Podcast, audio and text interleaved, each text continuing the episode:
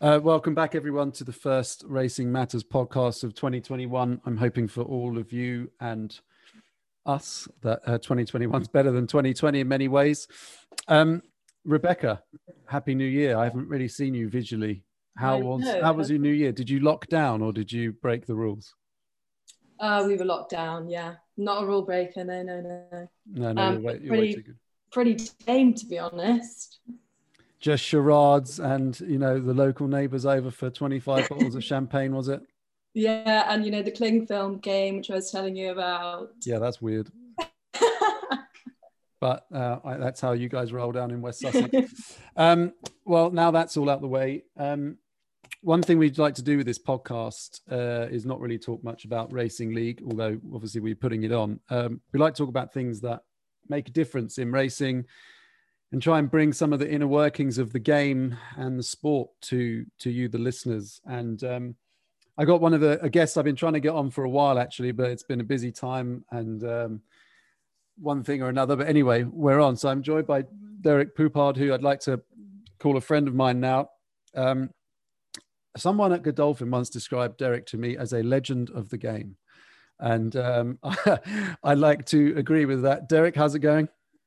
Oh, very well, thank you. Yeah, it's good. Dubai, Dubai's good. The weather's good here. Yeah, of course. So you're joining us from Dubai because uh, you are a senior farrier at Godolphin, and of course the carnival's just started out of Meydan. Um, was the was the first race night last night? It was. Yep, Ollie. Last night was our first race meeting for the carnival. Two weeks later this year through, through COVID. Yeah. But um, yep, we're underway now. Good. And um, it was actually. I was. You mentioned this just before we started recording. You and I met in a in a bar near a hotel in um, in downtown Dubai three or four years ago when we had just literally came up with the idea of this, and I thought I'd go to the Dubai World Cup to, you know, just see whether anyone would be interested at all in team racing. And actually, you uh, you and um, our mutual friend Declan put us in touch with numerous people in Dubai. So we do owe you a, we do owe you a debt, but it's been a long time. Hey, how's the atmosphere out there now compared to what I would say that you know the good days a couple of years ago? What's it like with uh, COVID and so on?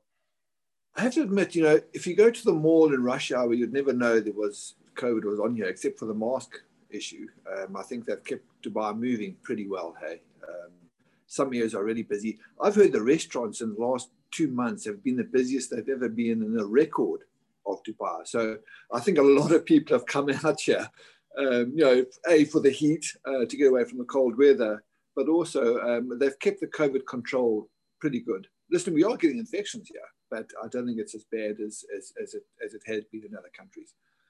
Yeah, because one of the things about uh, racing in Dubai for anyone listening who, who's not been or, or has aspirations to go, um, especially like towards the end of the carnival um, around the World Cup build up. It's extremely social away from the race course. You can go to most restaurants, bars, you'll bump into people. People generally either stay at the hotel up by the racetrack or, or downtown. And I, I, just can't imagine what it's like with, with less people there. Although, as you said, we've had quite a lot of tourists go over. Um, Derek, just for context for, for everyone listening who hasn't heard of you, which there'll be very few, of course, who haven't. Um, why don't you just give us the the uh, your background in racing and how you got to to where you are now? Well, briefly, I, would say, well, I started in South Africa in early 80s. That's where I first met Declan and Mike de Kock of all places, Summerveld. Um, I spent 12 years as a plater shoeing racehorses there as the course farrier, had a fantastic thriving business there, but I wanted to learn more. So I ended up going to America for, uh, for six years to further my studies. Um, and then and then I got you know basically my certified journeyman farrier, which is equivalent of your English W. And then um, went back to South Africa and then uh, got headhunted to Dubai to work in endurance, which is not my game. Um, I was there for three months, and then I ended up I ended up with Satish Seemar. Um, I was there for five years in Dubai, and and Satish is basically he you know he started racing here. He was you know, right from the beginning, and then from there got taken on by Godolphin, and I've been with Godolphin for ten years now. And how much of your time is spent um, back at in Newmarket compared to traveling? Because obviously we know the Godolphin operation sends high class racehorses to every jurisdiction. So what's your time split at the moment? Well, I think I would say um, Dubai would be January, February, March until the World Cup, and then I'll go back uh, to Newmarket because that's when the season starts in the UK. So that's you know that's when the big ones start there. Um, our horses come out here October each year, and then you know I've got Declan Cronin. You know he covers for me because they've got no shoes on the horses, so he covers for me until I get here. So it's a good team effort. I do travel around the world, you know, with specific horses if I need to. I mean, I've been to I went to Germany and France, uh, to Hong Kong with specific horses if I need to. So it, it's when they need me, I'm there. So just before we get into Becky's questions, which are a bit more detailed and slightly more technical, just how do you get into shoeing racehorses? You know, did you have always have an interest in racing? Were you a, a horse or animal person? Because you know, it's not you know, for many, it's not the sort of thing you would just stumble into. Well, I think predominantly in South Africa, 90% of all the horses in South Africa are races horses or ex-race horses. I mean, it's a huge. It was a big when I was in, in my youth. That was a, it was huge back in South Africa, and um, you know I'd ridden horses my whole life. I had ex-race horses as horses, uh, and my father was a bank manager to all the trainers uh, in Summerveld. Mm. So that's how I got my into actually as, a, as an apprentice farrier there, um, and and from there it was just racing.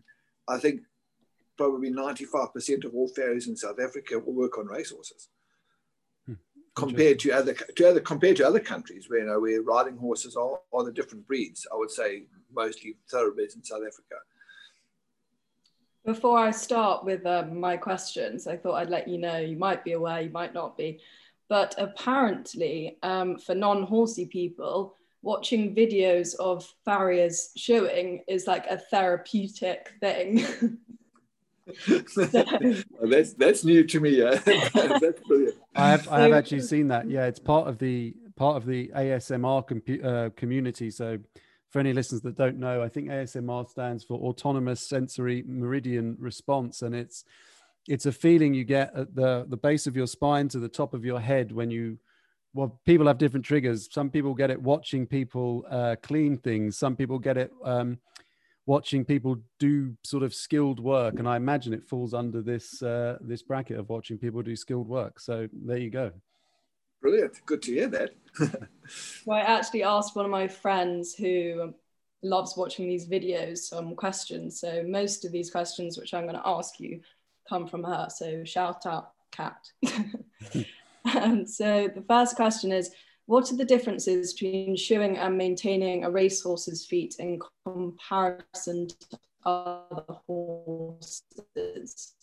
Oh, the Wi-Fi just went there. I think, um, yeah. What's it, what was the difference, or what is the difference between shoeing a racehorse compared to other horses, especially sport horses such as eventing or, or, or so on and so forth? Um, well, I think a racehorse is more refined. You know, it is it as a thoroughbred. It has thinner hoof wall. It's got um, it's got a longer pest, and it's a more refined animal um, built for speed. So we we always shoeing them with much lighter lighter shoes because um, you know speed speed. The lighter you go the speed, the better you are. Whereas the sport horses, they'll have a thicker wall to nail to. They can take a heavier shoe. Um, so it, there's a lot of difference involved. So if you can do a, a racehorse, it, you know the rest of the breeds are pretty easy because you've got something to work with.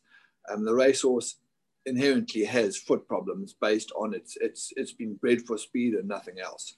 So that that's that has made a big difference. That's why there's so much so many new tech so much new technology out there is purely because it's a necessity. So talking about new technology and thin hoof walls, do you want to tell our listeners about the hoof cast? Oh, absolutely. Yeah. So um, basically, well, Hoofcast has been around for about 15 years, um, but the original one was a bit bulkier. Um, I've gone to a slimmer version right now, so it's basically a weighs uh, a third less. Um, and when you've got a horse that you've overshot, you can imagine now you've been putting nails in every three weeks into the same spot. You eventually end up with nothing to work with. In the past, we used to glue the shoes directly onto the horse's foot, but when you do that, every time you take that shoe off that you've glued directly onto the, shoe, the foot, you're taking part of the foot off with it. So you end up with a stump.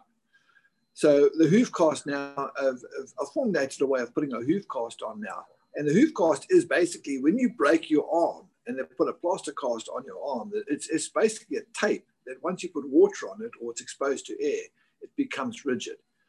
And um, we now adhering this to the horse's foot to nail a shoe to. So it takes all the pain response out of the horse's foot and it gives it more like a retaining wall. It gives the horse a bit of a foot to stand on. Um, and to me, it's, it's been a game changer. It really has.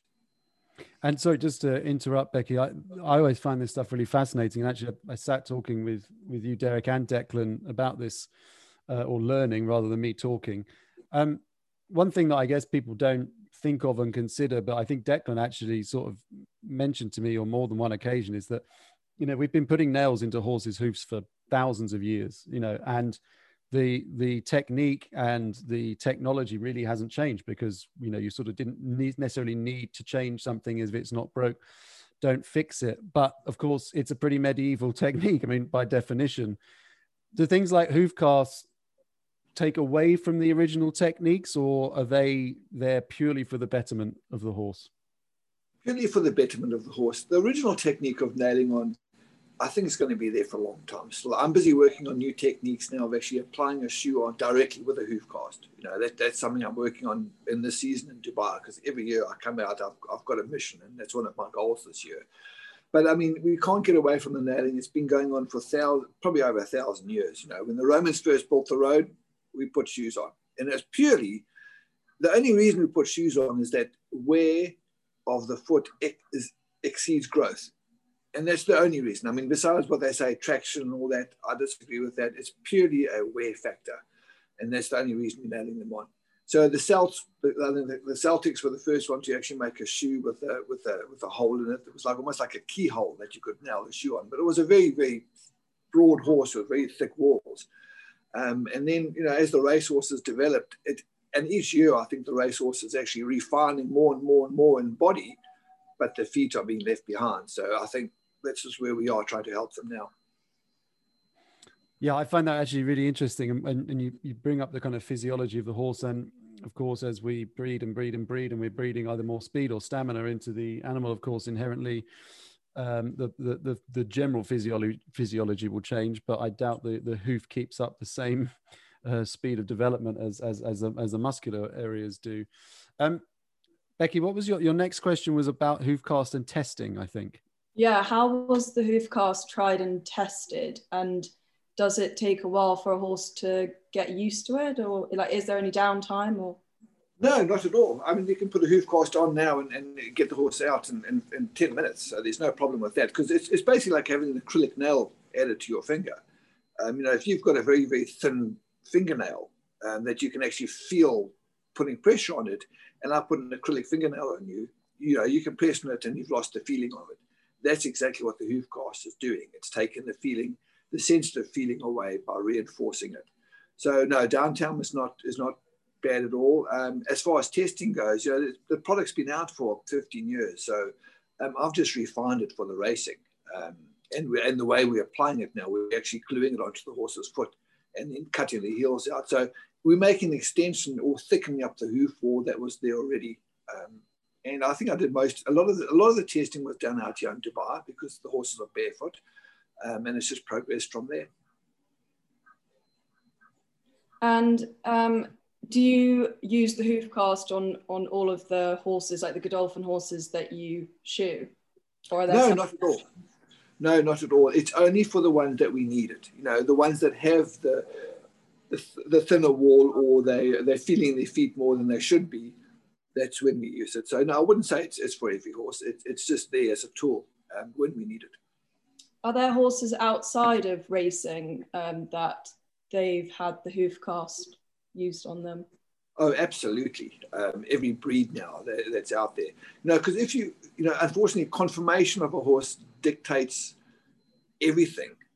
Once you take the conformation and you multiply it by the environment that the horse is in, no matter what breed it is, the minute that the, the environment changes, that we need um, help with the horse, the hoof cast is there as that aid. So yeah, in every breed, I've had it in polo, I've had it in uh, endurance, I've had you know, in, in every discipline. Um, the minute we they, they, that a foot gets compromised, this is just a reinforcement to help get it past that compromisation. So you would say it was more to do with the discipline that the horse is in. That's how they compromise their feet. It's nothing really to do with the breed, or no breed breed dictates the percentage of the problems. So if it's a thoroughbred racehorse, it's probably going to be 80% of the, you know, yeah. it's going to be. But I would say environment is the most, is, is probably the biggest factor here. Um, you know, if a horse rides in a very, very abrasive terrain or it gets overshod, no matter what breed it is, any horse that gets overshod, um, it, it will end up with a foot that becomes too porous to nail onto and that's when we need the hoof cast. It gives us something to attach the nail to to hold the shoe on. You mentioned um, your the horse is not wearing any shoes in in Dubai. For for our listeners who may be unaware of different uh, sort of methods and, and techniques that people apply in different places, do you want to explain a little bit about that for us? Absolutely. I mean, that was Declan and Mark de Kock were the ones that put me onto this because. Um, you know, we bring about 50 horses out to Dubai, and I've, you know, I've been with them for 10 years now. And for the first four years, I was nailing the shoes on. And then I, I experimented with, with a couple of horses by taking the shoes off them. Um, because where we are out in Dubai, we're in a desert situation. I haven't got a tar road in sight, and the horses walk in a rubber mat, matting until they get onto a sand track. And, and I just noticed a huge difference. Eh? Eh, the change in the horse's foot is incredible when you take a shoe off them. There's a couple of things. It's a peripheral loading, it's the moisture content, it's the movement of the foot um, against the horse's shoe. Uh, and you'll just notice that, I just noticed the horses just seem to get better.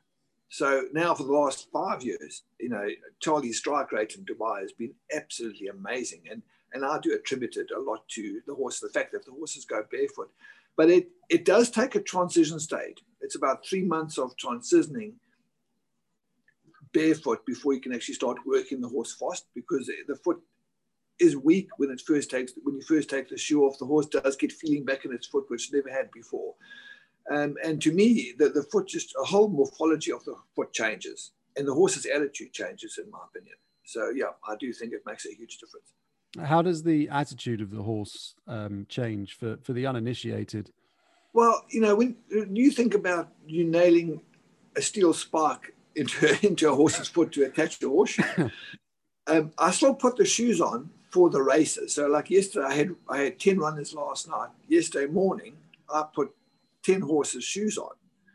They raced last night, and today the shoes came off, so they're back to barefoot again. But I've left the foot in its natural state you know, as much as possible. So all I've done is just put a shoe on for the race and take it off again. They do not feel me putting those nails in this foot because it is strong, it is solid, and it has just got a thick, thick, basically um, a calloused foot there that I'm nailing to. So there's no feeling. When they when we show a horse on a regular basis, the foot thins out a lot, and I do think they feel it. They feel the way. I mean, there's no doubt that horses with, with, with shoes on have a lot more caudal heel pain, you know, which, which is the back half of the foot. They do get a lot more sensitive in that area with shoes on than when they are barefoot. So, yeah, I do think that they don't feel us nailing as much when they are barefoot. I find this really super interesting. So, Becky, I was actually going to ask you with regards to the horses that, that you've had um, which you do show jumping or eventing. I can't remember which one you do. Eventing. Eventing. Um, have you ever had your horses barefoot? No, I haven't. And also, it's interesting because I I only know one person who, well, she doesn't have the horse anymore, but it was barefoot and it had never had shoes on ever, and they just kept it that way. Um, but most people that I speak to about shoeing horses they kind of always say, well, my horse has all, always been shod, um, always had shoes on, so I'm not gonna change it, kind of thing. And I don't know, maybe it's because we do a lot of road work and something like in the summer we're sort of galloping on harder ground. I don't, I don't know. What's your opinion on that, Derek? You you just nailed it right there on the head. It's the environment that you're in. It's the road work that you're doing on. Now, if you had, if your horse was conditioned for it, you might get away with it. But if you're going to ride in a stony field, you're going to get sore feet or your horse is going to feel its feet. So, yeah, and, and, and you also nailed it right there when you said, oh, we've been doing it for the last hundred years. We're going to keep doing it because that's the way it's meant to be done. Um, so yeah, and, and I, you know, I'm working on, on, on changing the concept of, of what we are doing with the horses because I do think that um, going forward now we are going to be helping them a lot more with, with, with development that we're working on right now. So, what did farriers do before the hoof cast for horses that had thin walls and compromised feet? They used to glue them. They used to, um, in the past, we'd take, we'd use a, a product called Equilox. Um, it was originally d- designed to to repair car bumpers with, of all places, because it's a flexible adhesive. And they'd use that with a fiberglass and basically patch the horse's foot up um, and then nail to that patch. Unfortunately, though, you know, if you put a mess of this of this glue on a horse's foot, it does. Um, it, it, has been known to leach proteins from the horse's foot. It does get to a very high heat. Um, I do use the same glue on, on, on the hoof cast, but I'm using one ounce of glue or, or even two ounces maximum of glue spread over the entire foot. So it's a very, very, very thin layer. Um, and it doesn't seem to create the damage that if you put a mass on, on, on one particular spot does create. So it, that's what we used to do, or directly glue the shoe to the horse's foot. I think it's it's really interesting to talk about technology um, in all sides of racing actually because one one thing i've noticed since we've been in in the sport these four or five years is that people are generally resistant to change but there's also a great movement of people that want to know a bit more. They want to know about how this stuff works. They they want to to know what goes on behind the scenes and and and where the sport might go in the future in order to make the horses faster but to look after them better and and so on. How much of your day-to-day thinking is about what's coming next as opposed to of course you know let's be honest the, the most important job is to get the horse on the track fast so wins races how much of your headspace is thinking about the future as opposed to what happens tonight? 90% nice. No i'll tell you why i say that is because the, i mean i've been doing for 35 years so i mean i could i could show a horse in my sleep. You know i really could you know with probably putting my eyes shut. But I, because I've been in Dubai, because I've had the horses barefoot, it's it's made me think that you know what can we do going forward? Um, that is going to help the horses, and you know that's that's where I am right now with my technology that I'm working with. I find it. I, I just think that it's it's refreshing to hear hear that sort of uh, opinion and comment um, because one and we had some people on this podcast a, a few weeks ago for, uh, who are you know in the social media racing world and so much of it and so much of the kind of negative side of racing is about is purely about results and winners and the horse is deadbeat or the horse is amazing and it's it's very polarizing and it's it's it's quite nice to to speak to someone who's at the sharp end of the of the competitive side of racing but to also have a fairly balanced view about the the animal's welfare along with its performance and also where the sport's heading next. Because, you know, you referenced uh, Romans shoeing horses. One thing we've always said, and in, in regards to the audience for racing, is that everyone knows what a horse race is because we've been doing it for thousands of years, running horses in a line. But where it goes uh, and can the horse keep improving? Can it get faster? And so on. I think that a lot of it starts with with people like you, Derek, who know more about the horse, you know, the physiology, the anatomy, uh, than us punters at home. Um, just on that, and you mentioned your studies in the States earlier, and you mentioned Declan earlier, Declan Cronin, who who um, is is a great guy, um, uh, really really top man, and um, he took me once when I was in Dubai to the stables, and he hooked me up to this machine. Um, this is the I, I, I, guess is it electrolysis, Derek? It's, it's called the Equiscope. Um, yeah. and, it, and it's microcurrent of all things. so yeah, so yeah, it uh, it's we've actually got Alpha's got one now because seriously, I mean, you know, if you've got an injury, I got kicked by a horse last week by you know, just by accident, and uh, it healed me up in two days. So you know, it, it, it's a it's seriously an incredible machine. It, it is incredible, and you know, it's a bit a bit nerve wracking when you think that this 500 kilo horse gets gets this thing put on him, and then he's like, "Oh, you've got a bit of tennis elbow. Come down and have a look at it." Um, but yeah, I, I wish I could have done it more regularly. But how much how much in your in your view and, and your experience of things moved on in the last, let's say, 10 or 15 years compared to the 10 or 15 previous? Because I know technology moves at an exponential rate, but the last 20 years, technology really has moved on exponentially. Has it translated into racing? Yes, definitely. Know, something like that, for example. Um, I mean, I'm, I'm using a 3D printer in my everyday work now. you know, that's something that we wouldn't have we wouldn't have heard about probably even five years. well, it wasn't last year. I've only started this, you know, a year. Um, but yeah, things like that are incredible. Um, the, the, the, the, new scanning technology that's out there, the X-ray, the radiograph technology, X-rays, that's also the, the detail that we can get now compared to what we had before is magnificent. And then the CAT scans um, and, and all the all the scanning equipment that the vets can use to try and find an injury before a horse you know breaks down, for example. You know, I think that's really really important. I mean, our top horses will go through and get an MRI um, just purely to make sure that they're okay. You know, especially if it's a horse that that, that you know is it's got a stud value of, of you know a couple hundred hundred million dollars why would you want to jeopardize um, something going wrong with them when you could have an MRI just to make sure that everything's, you know, everything's functioning as it should be? So uh, that sort of stuff is really going to change the game in the future. Because, you know, as, and also as things go on, the costs come down, you know, and when the costs come down, people use it more. Um, so yeah, that, that to me is very important. Yeah, and um, so I mentioned briefly there America before I got carried away. Um, when you were in the states, whereabouts in the states were you? I was in Virginia, Middleburg, Virginia. Oh, nice, West Virginia. And yeah. um, what were you actually studying there? How did you? You said you wanted to uh, advance your knowledge and move your studies on. What what did what did you learn in Virginia that you couldn't have done either in the UK or back or back home? Well, basically, you know, UK wasn't wasn't even a thought back when I was back in South Africa, and, and my mother being American, um, one. And also, I had a very good veterinary friend, Dr. Steve O'Grady, who was um, with Brian Baker and John McVeigh, the veterinary practice in Summerveld, invited me over to to basically learn from um, from him and all the local farriers in the area. And it was an opportunity I just thought I couldn't miss because know we, we really we really secluded in far as our um, further education went.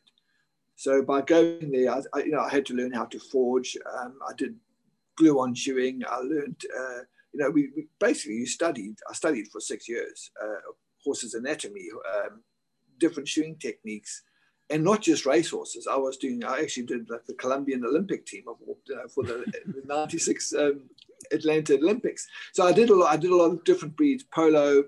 Uh, so I really did broaden my horizon. Um, so when I when I finished that, I felt you know I did have a lot a, a lot more knowledge than I needed. That's cool. And that, Sorry, go on, Becky. So I think that's one misconception as well as speaking to my farrier. They they train um, for, for so long, like you say, you had six years worth of training, and I think people, non-horsey people anyway, don't actually realize how important the horse's foot and how they need to be shod properly really is. Oh, I tell you that uh, the United Kingdom, the, the the the farrier training there, it's a four-year apprenticeship and they've got to go to college. They've got college blocks up. It is one of the hardest careers to take because apprentices don't get paid very well. They worked really, really hard. But by the time they are finished there, the level of, of, of horseshoeing and making horseshoes is, is the best in the world. Uh, uh, in general, over the spectrum of farriers around the world, it's probably the only country that has um, a registration act where the farrier has to be registered, has to be qualified before they can actually touch a horse's foot or, or shoe a horse. So in that respect, they've done well there. Yeah, it's pretty amazing stuff. And um, I have watched some of the videos, not for relaxation purposes, but mainly to try and educate myself. Um, but I will be looking at some later and I can't sleep. Um, let's just move away from from the art of the uh, the shoeing and uh, let's get on to some of the stuff that maybe our audience would be interested in. And I know Becky has a particular affection for racing in Dubai just because there was a period in the office where every Thursday uh, we didn't do anything uh, apart from look at the form. Um, who are some of the just just for for fun, Derek? Who's some of the the the, the horses that you've worked with, whether Godolphin or elsewhere or elsewhere, that that really stand out to you? I'm sure people ask you all the time in the pub for your favorite horse, but are there any that really you know got you deep down? I would say, de- oh, definitely. I mean, right back, if we go back to 2012, um, I shot Monterosso for the World Cup, uh, World Cup win with, with Mahmoud Al Zarooni, you know, when Mahmoud was still there. That was a highlight. A Blue Bunting, because she came out to Dubai and then came back and won the Guineas, uh, mm-hmm. the Guineas 1000. You know, those were my first two huge wins for, for Godolphin. Um, and then, you know, I would say, it, all in all, Masar, um, when he won the Derby. You know, he was out in Dubai with me the whole time. He came back uh, to the Craven meeting three days before the Craven meeting. He was barefoot, um, and then you saw he won the Craven meeting by almost six men, six lengths, uh, and then went on to win the Derby that year. So that was a huge one for me.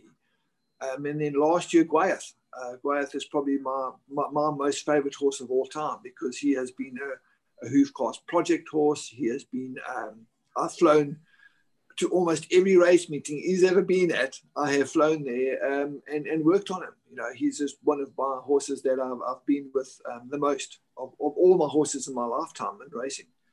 And he's a monster. Last, oh, and last year he was Cartier Horse of the Year. So, you know, yeah. that, that is a pinnacle of my career. Does he travel well? He does. You know, he really, really does. Um, you know, I used to actually go with him and, and I'd show him at the races.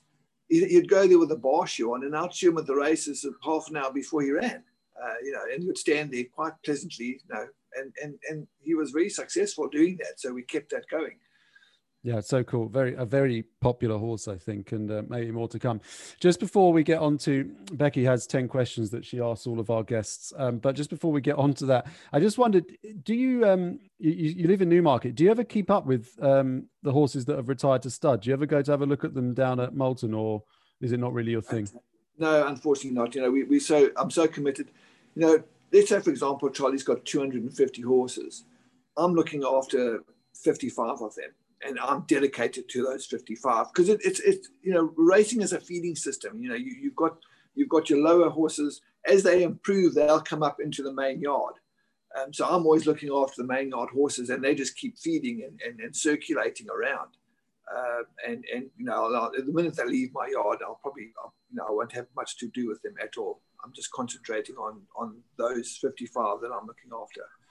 Yeah, the reason I asked that is um, I remember I was at Godolphin. I, I, can't remember why, but I was I was up at the office there and I saw the photo of uh, of everyone with Masar after the Derby win, and that felt like a real like the photo showed it was a real not just a team effort, but there was a great deal of affection for the horse. Everyone was. I think you were in that photo actually somewhere near the front, probably holding the trophy. And um, um, and it just sort of always got me thinking, you know, when these guys move on, you know, is is it do you feel a loss or is it as you say the conveyor belt just goes round and you just keep working? No uh, listen we've got a strong affection for the ones that go on to become the studs. And like i mean uh, if you think about uh, blue point you know i know he's an australian he, he's a favorite as well. I mean think I about what he did at, at, royal ascot. Yeah. i mean Becky's you know, favorite horse. back, back to back wins eh? i mean really you know and, and he was a dubai horse. I went to hong kong with him. Um, i flew to hong kong with him when he went out there. One of my you know it, it, built built, um, you know, he built like a seller. He was such a strong, stocky horse. Eh? He really was a magnificent beast. But, you know, for example, I will see them at the stallion parade probably once every two years and, and you know, definitely got an affection for them. There's no doubt about that. You know, that they, they, they will, they'll remain in my heart forever. That's for sure. You mentioned the stallion parade, probably my second or third favorite event in all of all of racing. It's just the best day and uh, you know I've got everything crossed that that this July we can uh, catch up again um, at the parade. Before we let you go on your merry way into the Dubai night, I'll uh, I'll hand over to Becky to to take you through the ten questions. There's, there's no pressure on this, but some of the answers have told us a lot about the character of the people we're talking to. Thanks, Ollie. There's basically 10 questions. It's this or that. So I'll give you two options and you basically tell me, me which one you prefer. Okay. Um, so question number one, Cheltenham or Ascot? Ascot. Oh, 100%. Tea or coffee? Or coffee. Dogs Can't go without it in the morning. me too. Uh, dogs or cats? A cat. It has to be a cat. I've got a cat that uh, yeah, I've, I've, rescued in Dubai that's followed me all over the world. So yeah. um, sunset or sunrise? Sunset. Absolutely. City, Sunsets, yeah. or countryside? Countryside. Bar or pub? Pub. Red wine or white wine? Red wine. Uh, football or rugby? Or rugby. That's not even. That's not even. That's a given there. and then this is the controversial question: um, sprinters or stayers? That is a huge one. Hey. Um, no, I have to say stayers. Hey.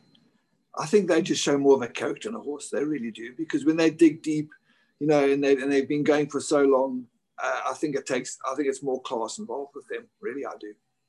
That's uh, interesting. One or two people that have said sprinters, and we've had what eleven people on the podcast. Yeah, most people go for stayers, but it's interesting. Yeah. You know, the Godolphin sprinting pedigree is is yeah. pretty special as well. And uh, yeah, but if you but, think about, I mean, like I met with Stradivarius. I mean, he is is a legend. You know, we've been trying to beat him for how long now with with uh, with cross counter, for example. But you know, we've been running second to him many times.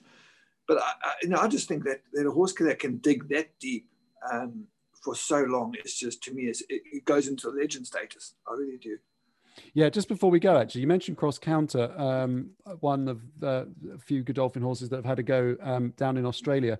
Where's your, uh, where have you been to favorite race day or race track or, or event? Where where would you say is, you know, considering you've been to a number of these events, where would you say is your favorite? I still put Meydan um, World Cup night as number one. Yeah, you know, because the atmosphere there is just absolutely incredible, and the amount of money that goes on. Um, I would say Ascot would be Royal Ascot would be my second, um, and then the Arc de Triomphe Day. I think that's a magnificent day, and then the Newmarket Guineas Day. That mm. would be my order. Yeah, and um, you know, actually, it makes me feel a bit sad thinking of all those events because I think I went to all of those last year or the year before, and just fantastic days. And um, you know, I, I know we're very lucky to work in racing because of the social element to it, but it's it's not to be underestimated how important that social element is to racing in, in terms of making the whole thing come together. And um, yeah, that's just made me like a dagger to the heart. I haven't been to race day since Cheltenham in last year when I probably picked up the coronavirus and oh God almighty. Um, Derek, look, thanks so much for uh, sparing the time. I know you guys are very busy out there. Um, pass on my best to everyone um, out in Dubai. Good luck for the rest of the season. And um, hopefully we'll catch up with you again before Racing League starts in uh, July. Lovely, Ollie. Thank you very much. And thanks, Becky. Thank you. Bye, everyone.